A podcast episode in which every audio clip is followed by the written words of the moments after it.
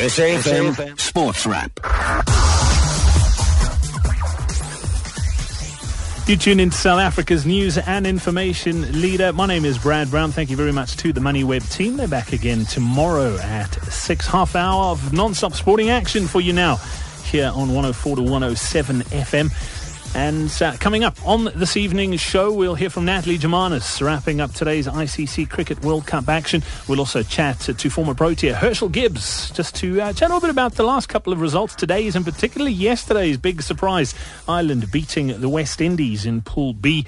And then we'll chat uh, Amajimbos, they're in action in the Under-17 CAF tournament at the moment in Niger, and they drew 2-all with uh, the Ivory Coast last night. We'll chat to the youngster who scored South Africa's second goal uh, in that clash. We'll chat to Khanyisa Mayo. That's all coming up on this evening's show. And we'll also hear from Bafana Bafana coach Shakes Mashaba about uh, the possible appointment of a technical director uh, for the Bafana setup. But let's start with uh, the news of the day, and we start with news from the Cricket World Cup. Co-hosts New Zealand's moved to the top of Pool A today with their three-wicket victory over Scotland. It was a hard-fought three-wicket victory. They bowled Scotland out for 142 in 36.2 overs, and then the chase. They were seven down when they reached the target Granted, they did have uh, 25.1 overs still to spare, so they did their net run rate no favours, but we'll get all those details from Natalie Germanis in just a short while.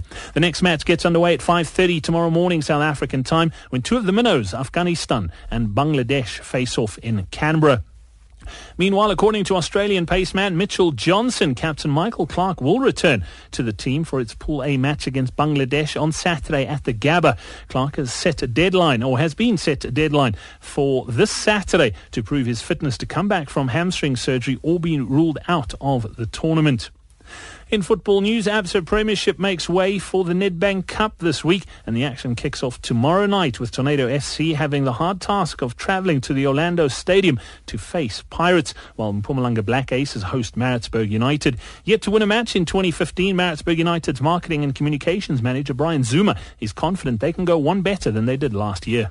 The Nedbank Cup is a, is a good one for us. Last season, and we went as far as to play the semi-final against Orlando Pirates, which was here at Harry Potter Stadium. So we are looking at uh, repeating what we did last year and even more further uh, to, to play the final. Uh, we'll give it our best shot. Meanwhile, Aces coach Clive Barker is relishing the prospect of playing cup football once again. Yeah, you can ask anybody. Funny enough, everybody wants to be the league champions but everybody wants to play in a cup final. That's also a, huge prize. I think that there's a difference. There's on the day, razzmatazz, um, a lot of hype, a lot of uh, following by the respective um, towns, like Witbank would uh, support us if we were playing Chiefs in the final. Um, so we're looking forward to the chance to play in their bank and um, it is the Premier Cup competition, and we want to be in the final. In UEFA Champions League, two matches to look forward to this evening. Shakhtar Donetsk host Bayern Munich and Chelsea travel to Paris Saint-Germain. Both those matches kick off at 9.45. And uh, speaking of UEFA, Liverpool's uh, Lazar Markovic has been handed a four-match suspension. That after he was sent off against Basel in December. An arbitration panel ordered Lance Armstrong and Tailwind Sports Corp to pay $10 million in a fraud dispute which uh, with the promotions company SCA Promotions for what it called an unparalleled pageant of international perjury, fraud and conspiracy that covered up his use of performance-enhancing drugs. The company sued Armstrong to get its money back after Armstrong's cheating was exposed by a report from the U.S. anti-doping agency and a televised confession interview with Oprah Winfrey. In rugby news, South Africa have been drawn in Pool C alongside France, Argentina and Japan for the next leg of the HSBC World Sevens Series in Hong Kong. The Blitzbokke finished third in the USA Sevens over the weekend and are the top seeds for their pool. South Africa lost out to England in the quarterfinals of last year's Hong Kong tournament, but went on to win the plate final against Wales. Round six of the HSBC World Sevens Series takes place between the 27th and the 29th of March. In Super Rugby news, regular captain and number 8 Pierre Spies is back at the helm for the Bulls when they take on the Hurricanes at Loftus Versfeld on Friday. Spies takes over the captaincy from Victor Matfield and the number 8 jumper from Arno Botha, who both uh, who picked up an injury rather in the Bulls 29-17 home loss to the Stormers last weekend. Wagner Kriel also is also injured and uh, that's resulted in a front row reshuffle. Trevor Nyakane will move from the left side of the front row to the right and Morne Mellett off the bench into the number 1 jersey. At the back, Jesse Kriel will start with Jurgen Visser moving to the bench. Rising teen star Borna Coric of Croatia beat Denis Istomin of Uzbekistan 6-4-7-5 to reach the second round of the Open 13 tournament. Last October, Coric beat Rafael Nadal in straight sets to reach the semi-finals of the Swiss indoors and announce himself as one of the rising stars of tennis. Ukraine's Sergei Stakhovsky downed eighth-seeded Czech player Lucas Rosol 6-3, 6-2 in less than an hour. And finally, in some cycling news, Italy's Andrea Guardini took the lead in the Tour of Oman by sprinting to victory on the opening stage. The Astana rider beat Tom Boonen into second and Matteo Pelucchi into third. The pre-race favourites Vincenzo Nibali, Alejandro Valverde and Joaquim Rodriguez all finished in the main bunch. Coming up next, we chat cricket. SAFM Sports Wrap. Well, it was match number six of the ICC Cricket World Cup that took place in Dunedin today. New Zealand up against Scotland. Natalie Germanis kept an eye on the action and she filed this report. The one match of the day came in Pool A with New Zealand taking on Scotland at the University Oval in Dunedin. New Zealand won the toss and not surprisingly chose to field first as we've already seen through the tournament that the first 10 overs of the innings offers quite a lot to the fielding side. The ball was moving around quite a bit and the two opening bowlers for New Zealand, Tim Southee and Trent Boult, took full advantage of this and had Scotland 12 for 4 inside of the fifth over. Trent Boult picked up two wickets in succession with Calum MacLeod going first ball LBW and then Hamish Gardiner going first ball LBW as well. There were actually four first ball ducks in Scotland's innings of 142 all out. But there were also two half centuries. Matt Machan made 56 from 79 with seven fours and one six and uh, was at the crease for 111 minutes. Richie Berrington, who shared in a partnership of 93 with Machan, made 50 in the end from 80 deliveries. Berrington hit four fours and one six and lasted for 104 minutes. But there weren't too many other contributions from the rest of the batsmen, and that's why Scotland could only manage to put on 142. Tim Southee finished with 2 for 35 in 8 overs. Daniel Vettori picked up 3 for 24 in 8.2. Corey Anderson took 3 for 18 and 5 and included a maiden, while Trent Boult, the man of the match, finished with 2 for 21 in his 6 overs, which also included a maiden. New Zealand in the end were able to get the target of 143 in the 25th over, which definitely helps their net run rate for the tournament, and they do find themselves now at the top of Pool A with two wins under their belt. But in their chase of 143, they did lose seven wickets. Kane Williamson made 38 from 45 with six fours, while Grant Elliott hit 29 from 31, which also included five fours. It was left up to Andy Milne and Daniel Vettori in the end to get the final runs. They were able to get them over the line in that 25th over. From Scotland's point of view, Josh Davey picked up three for 40 in seven overs, while Wardlaw took three for 57 in 9.5 overs. But for New Zealand, there are a couple of things that they may be slightly concerned about, and that's definitely still the opening partnership of Martin Guptill and Brendon McCullum. They have struggled through the last couple of years with their opening partnership, in particular because Martin Guptill hasn't been in his best form. And today he made 17 from 14 and he would have uh, really wanted to spend more time at the crease to get himself into form. Another issue that New Zealand will be looking at is the, the form of Ross Taylor, who's just struggled of late and hasn't quite been in the form that he would like to.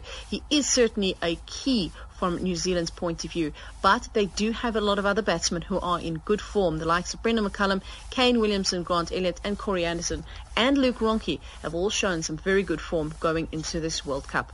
Natalie Germanis for SAFM Sport. SAFM Sports Wrap. You tune into South Africa's news and information leader. We are well into the first week of the 2015 ICC Cricket World Cup and uh, been one or two interesting results. One big upset so far. The Proteas uh, on the board. Uh, all the big players and all the big teams pretty much on the board as well. We joined now by former Protea Herschelle Gibbs. Herschelle, welcome onto SAFM Sports Wrap. Thanks for your time tonight. Great to catch up once again. Yeah, thanks. Uh, always good to chat uh, about cricket, especially uh, during the World Cup too, you know. Yeah, Herschelle, these things come around. Uh, they are few and far between, so lots of excitement around. And uh, there have been some, some interesting matches. Today's in particular, New Zealand up against Scotland. Uh, I mean, New Zealand rolled the Scots pretty cheaply, and you, you would have thought that they would have uh, got those runs pretty easily. But seven down at the end, they did get it uh, very, very quickly, but uh, they were made to, to work for that victory.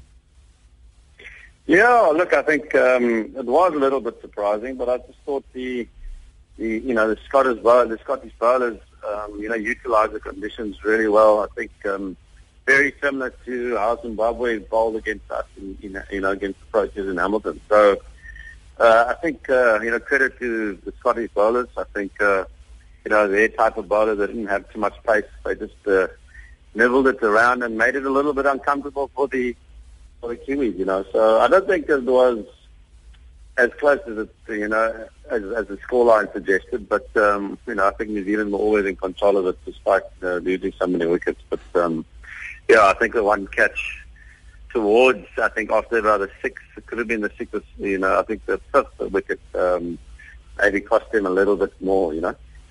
Yeah, I mean, at the end of the day, three wicket victories, uh, not not the biggest margin of victory, but they had 151 balls to spare. And, and often in these tournaments, it'll come down to net run rate, and they've done their net run rate a huge favour with this win. Yeah, look, I think, um, you know, it, it, does come, you know, it can play a part down the track, uh, you know, as far as the tournament is concerned. But um, I think, uh, you know, I think that was sort of Scotland's, you know, big wouldn't say, uh, you know, they're, they're big day. I mean, they, they took New Zealand quite deep, but, um, you know, I mean, I can't see it happening to too many of the other, uh, other teams, you know, that Scotland play against. It largely just does depend on the conditions and, um, you know, I think, uh, that particular wicket was just, uh, I think, justified for them. Yeah, I mean, they would have taken a bit of heart out of Ireland's victory over the West Indies uh, the, the, day before. I mean, that was, was I mean, a huge surprise. Uh, yes, the West Indies aren't great at the moment, and uh, they're probably missing a few of their, their, their, top players at the tournament, but Ireland were superb. Ireland, yeah, I mean, Ireland, Ireland uh, were fantastic. I think, you know, I think they've, uh, they've improved so much over the last couple of years. You know, a lot of their players are obviously playing county cricket and you know um, doing really well there. You know, even if you just look at the um, at some of the results, you know, of the last couple of seasons, you'll see, you know, the Porterfields and Isle of Browns. You know, so it doesn't really surprise me that much. You know, um, that that Ireland ended up winning, especially with the the state that the West Indies cricket is in at the moment. I think anything can happen as far as they're concerned, even though you know they have um, you know a reputation of doing really well in you know in ICC World Cups, but um, that it wasn't too much of a surprise. I just think um, you know their whole approach, the you know their attitude as far as the West Indies are concerned is you know is a concern for everyone that supports them, and um, you know I think you look to the senior players.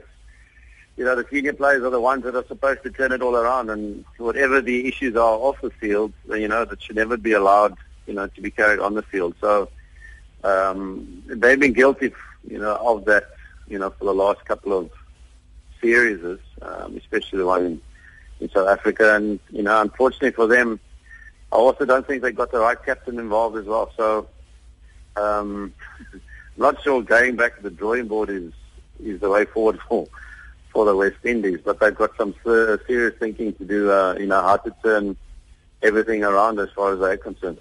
Yeah, I mean, can we read much into it? I mean, Ireland did play well. Can, can we read lots into that victory? I mean, uh, uh Twitter was so. F- I mean, there's so many obviously uh, comedians on Twitter. One of the funniest tweets I saw yesterday was, uh, I, I, guess, there's Eoin Morgan's chances of making the step up to Ireland out the window. But can we read much into into into Irish performance? I mean, obviously they, are going to be playing some of uh, the bigger nations, us in particular. Uh, should should we be concerned? Um. No, I don't think so. You know, I think um, you know South Africa. So that, for me, New Zealand, South Africa, and Australia are, are definitely the firm favourites, um, and they they obviously showed that in the games. You know, the first games. Um, as far as South Africa is concerned, I think uh, Sunday I think will be a really good test for our bowlers against India. I think it's more a clash of you know the batsmen really from both teams uh, as far as that one goes, but. Uh, Ireland, look, I think Ireland was, you know, might surprise one or two more teams. You know, I think there's a quite a big gap between New Zealand um, South Africa and Australia and the rest of the teams. You know, they've just been the more consistent teams um, of the last two, three years. And uh, I think the form the leading into the tournament, you know, has been fantastic. So I think the rest of the the tournament or the, the teams in the tournament, um, you know, it's very much a case of uh, who just survives and, you know, comes out best, I think, on the rest. But uh, New Zealand, Australia, South Africa are definitely the, the teams to beat. You, you mentioned South Africa big game on, on the weekend against uh, against India coming up. I mean, one of the positives coming out of that victory against Zimbabwe at, at the weekend was obviously uh, the middle order really sticking their hands up. Guys like JP and, and David Miller coming to the party when the top order failed. They haven't done it often, but uh, it's going to yeah. happen, and and it just shows that that uh, we've got some good batters in good nick. No, it's important for the Proteas. I mean, uh, JP and, and I think David Miller, you know, uh, needed some time in the middle, and it obviously, you know, came back from, you know, the hundred that um, David Miller got in PE against against the West Indies. So it's good to see him in, you know, in in form, and you know, it's it's vital that that JP and, and David Miller have good tournaments too, in order for us to, I think, to to eventually win this World Cup. It's not very often that Hashim and and AB, you know, fail on the same day. So I mean, I'm not really too perturbed about you know our top four. It's more five, six, seven for me that. um we, we desperately need them to, to fire continuously, you know, throughout the tournament. Um, uh, and yes, I, you know, I just Sunday I, I said is more important from the bowling aspect, just to see uh, how well we can do and restrict India. Um, I have a feeling, um, unless there's, there's some serious overhead conditions or there is something in the wicket, uh, you know, assessing the wicket at the toss is going to be crucial I think for the opposition playing against South Africa, I just feel that they everybody knows that you know uh, they might stand a chance of us batting you know second against South Africa, seeing that our bowling is probably not as you know is I think it's, it's not uh, a secret that our bowling is not as strong as our batting. So I think um, the teams going you know winning the toss might end up uh, bowling first against South Africa and backing themselves you know to chase down whatever South Africa sets. Herschelle Gibbs, uh, yeah, I couldn't agree more, but looking forward to that match. Uh, thank you very much for your mm. time this evening, and uh, we look forward to catching up again soon. Wonderful. Thanks for your time. Man. SAFM Sports Wrap. This is SAFM Sports Wrap. On to some football news now. And despite being open to the idea of working with a soon-to-be-appointed SAFA technical director, Bafana Bafana coach Shakes Mashaba seems to have some reservations about the whole thing. SAFA has not had a permanent technical director since the resignation of Serame Letsoaka from his role in June 2012, and Fran Hilton Smith has been acting ever since. When Mashaba succeeded Gordon Igesund as Bafana Bafana coach last July, SAFA president Danny Jordan Dan promised that the appointment of a technical director was imminent. Six months later, nothing has changed, and SAFA's Vision 2022 master plan has got no driver. In this interview with SABC sport journalist Velile Mbuli, Mashaba also discusses Amajimbo's two-all draw with defending champions Ivory Coast at the opening CAF Under-17 Championships in Niger yesterday, and whether SA teams are lacking with mental strength. Before, we used to have a problem. In the first 10, 20 minutes, our boys would go to sleep. We've sorted that problem. We score early. Majimbo scored early. And it, the biggest problem comes late into the match, especially when the opposition scores a goal. That goes along with the question of mental strength and resilience. You know, you got to you got to work on players to, to, to be ready for such things. I mean, to lead a game and come back and lose a game, but it happens. It happens. I mean, uh, Ghana led two goals ahead and it changed and they lost on the penalty shootout. But we don't want to encourage such things. But it's good we're learning. We're learning. The good thing is our junior players are getting exposed to this kind of things. We always say competition is about participation. So they are participating. By the time they get to the higher level, they'll be knowing what to expect. Surely that's a good one because they were playing against defending champions today. They still have Mali and Cameroon to go through. Uh, but let's come to under 20. We know they went into camp, um, I think yesterday, but still the old problem of clubs not releasing players who are told that there are clubs that have already committed that they will not be releasing players even for the African Youth Champs. It is a most unfortunate thing at times, you know. We will, we will talk about clubs not releasing players. They've got programs as well. That is what I said earlier on. We've got to look at how can we synchronize these programs to be able to, to make players available. Because we're going to fight amongst ourselves, really, and it's something that we're not going to be able to sort out. Until such time, we sit with the so-called, maybe the uh, big people of football. Let's see how can we synchronize world football, not African soccer only, world football. Because if you look at other nations in other countries, if you look at in Euro- Europe, they play all their cups. There's no complaint, there's no problem. It only comes in Africa where we have problems. But I think we need to syn- synchronize these fixtures and see what's happening. And let's come to Bafana now, um, especially after you came back home. Talk has been around the appointment of the technical director um, to put things together at SAFA. How is this move going to help the junior national teams, including Bafana? Most unfortunately, I, wouldn't want to comment about that. that- That's not within my jurisdiction. It is for the hierarchy to appoint a technical director. But in as much as people are thinking too much about the technical director, he's got his line of responsibilities. Let us not just talk about things and we don't know what we're talking about. I mean, uh, if you sit down and look at, even if we brought whichever coach, uh, Mourinho, we would have still played the same thing because there's still a lot of things to address. It's not about jumping on the pitch, plan and talk things and say this is what we want to do. No, we still have to go out there and work practically, work on these things. And then of course, like I indicate, participation helps you to go and compete. Even when you were appointed, around the time there was talk that it was appointing a head coach and a technical director. But do you feel that now the word technical director is being used in relation to what happened in the AFCON and not vis-a-vis that there's a Vision 2022 to be implemented? Uh, I wouldn't, I wouldn't answer that, and then of course I want to, to, to, to respect that uh, office of the technical director, and I would like to respect the South African Football Association about this appointment, because at this point in time, really, we cannot talk and harp too much about it, because they are the ones who will be able to lay out the plan and why the technical director, but that office has got a technical director at this point in time. Maybe the one that is wanted, I'll never know what kind of a director is that. I know that uh, the issue of your technical report is something between you and your employer, but what are some of the key things that you highlighted from this recent tournament? I wouldn't like to reveal that. I would be happy that's revealed by maybe the technical uh, committee chairman or someone else. But uh, most of the things that we expose is what people saw. I mean, uh, to make an example, the question of finishing up.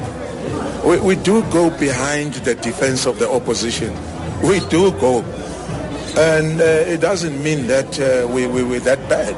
For, for, for, for us to be able to create so many chances, I, I won't fear saying in that tournament, we're the team that has created more chances in only those three games that we played. The only thing was to uh, finish up. I mean, if you look at, uh, you know, the kind of goals we missed, changed the complexion of the tournament because we should have won the first game. And winning that first game, it would have been a different story. But I think all that we can live to the, we've got a technical committee, it, it's led by the chairperson, and they are the ones who can uh, reveal all what we've said. That was Bafana Bafana coach Shakes Mashaba closing the interview with Velile Mbuli. Coming up next here on SAFM Sports Wrap, we chat to the youngster who scored the second goal for Amajimbos last night in that two-all draw against the Ivorians. SAFM Sports Wrap. You tune into SAFM, South Africa's news and information leader. Well, South Africa's under 17 side, I'm a Amajimbos, are in action uh, in the CAF Junior Championships. They opened their account last night against the Ivory Coast in their Group B opener. And uh, it's a great pleasure to welcome onto the show this evening Khanyisa Mayo. Uh, Khanyisa, welcome onto uh, SAFM Sports Wrap. Thank you so much for your time this evening. Congratulations uh, on scoring last night. Uh, we were 2-0 up. We ended up drawing it 2-all. Uh, disappointing draw in the end, but congratulations on your on your goal. Uh, thank you. Uh, yeah. Can you t- tell me a little bit about the game? South Africa went up, went up two 0 what, what went wrong in, in that game to, to allow the, the, the opposition back in? Um, first of all, uh, by the 70th minute, uh, all the players got tired and we thought um, we 2 0 up and we started relaxing and letting uh, Ivorians come at us. So we uh, let Ivorians come at us. I mean, on paper, a two-all draw against the Ivory Coast is a is a is a an okay result, I guess. We we take a point away from it, but you guys must be feeling bitterly disappointed that you let that one slip. It was a, a great opportunity to pick up three points. Yes, um, a point uh, is enough for me because we couldn't get the results, and but a point is fair for both of us because we couldn't uh, let them win or we we should have we should have won the game, but uh, point was fair. Can you so often often you learn you learn a lot from, from results like that. I mean, if you win two 0 it's it's a great victory, but you, you often learn a lot more from, from games that you draw or, or games that you lose. What what are some of the lessons the, the team's taken out of out of that draw last night? Um, some other teams, uh, it's the first team uh, that draws in the tournament, so maybe some other teams will take that. Um, it's hard, it's not that easy to win games because it's a tournament, and uh, most countries uh, have, pre- have prepared well for this tournament. As far as uh, the rest of the campaign, what what's up next for Farmer Amajimbos? Uh, our next campaign is uh, playing against Mali on Thursday and because now we are training now, preparing for the Thursday game, and the Hana, the guys are preparing well, and I think we are on a Thursday game against Mali. Mali, Mali beat Cameroon three one in their opener. Uh, what, what, are you expecting from, from Mali? I mean, they, they're obviously a good outfit to, to put three past Cameroon. They've got to be doing something right. Um, I think that uh, they're gonna be coming with that confidence that they won their first game and they want to be top of the group. They want to win uh, the second game. But we, but we told ourselves that we're going to put everything that we have got to win uh, our second game because the, game is is important for us. We have to win this game. It's going to determine uh, whether we qualify or not qualify. All right, so so obviously a lot of work to, to be done off off off the park in, in the build up to that one. What's uh, what's the coach Molefi Ntseki saying to to you guys? I mean, he obviously believes in you and believes that you can beat Mali. Um, the coach believes in us. Um, he tells us what uh, to do at training sessions, and he's confident enough that uh, he's telling us uh, to do stuff to like uh, do endurance running, play playing ball from the back, starting playing, and we're confident that we're gonna win this game. Brilliant stuff. Uh, Khanyisa Mayo, thank you for joining us uh, from Niger this evening. And uh, yeah, good luck for, for the next game against Mali and, and all the best in the preparation, the build up to that. Thank you. Apologies for the quality of that line, not the greatest, unfortunately, from Niger, but uh, we did get the gist of it, and we'll keep an eye on that uh, youth championships, and hopefully uh, Amajimbos can uh, win their next one and, and stay alive in the competition. SAFM Sports Wrap. The Portfolio Committee on Communications hereby invites institutions and or individuals to nominate a person to fill a vacancy of non-executive member to the board of the South African Broadcasting Corporation Limited, which arose from the resignation of a member of the board for the remainder of the term of office of the current board until the 24th of September 2018. Nominations must have expertise and experience in broadcasting policy, technology and broadcasting regulation, media law, business practice and finance, journalism, entertainment, and Education and Labour issues. Nominations and inquiries must be addressed to the committee secretary, Mr. Thembinkosi Ngoma, Portfolio Committee on Communications. You can email tngoma at parliament.gov.za or be faxed to 086 522 5740. Telephonic inquiries can be made to 021 403 3733 or 083 709 8407. Closing date for nominations is Friday the 27th of February. It's uh, 4 p.m. Please note that nominations and nominees may be submitted to qualification checks and security clearance. Late submissions will not be considered. SAFM Sports Wrap. And that's it for SAFM Sports Wrap this evening. Coming up next, it is the Talk Shop. Don't forget you can be in touch uh, on Twitter and Facebook. Just search for SAFM Sports Wrap. I'm Brad Brown. I'll be back again tomorrow afternoon on PM Live. Thank you very much to my producer, Siobhan Chetty. Until tomorrow, have yourself a great evening. Cheers.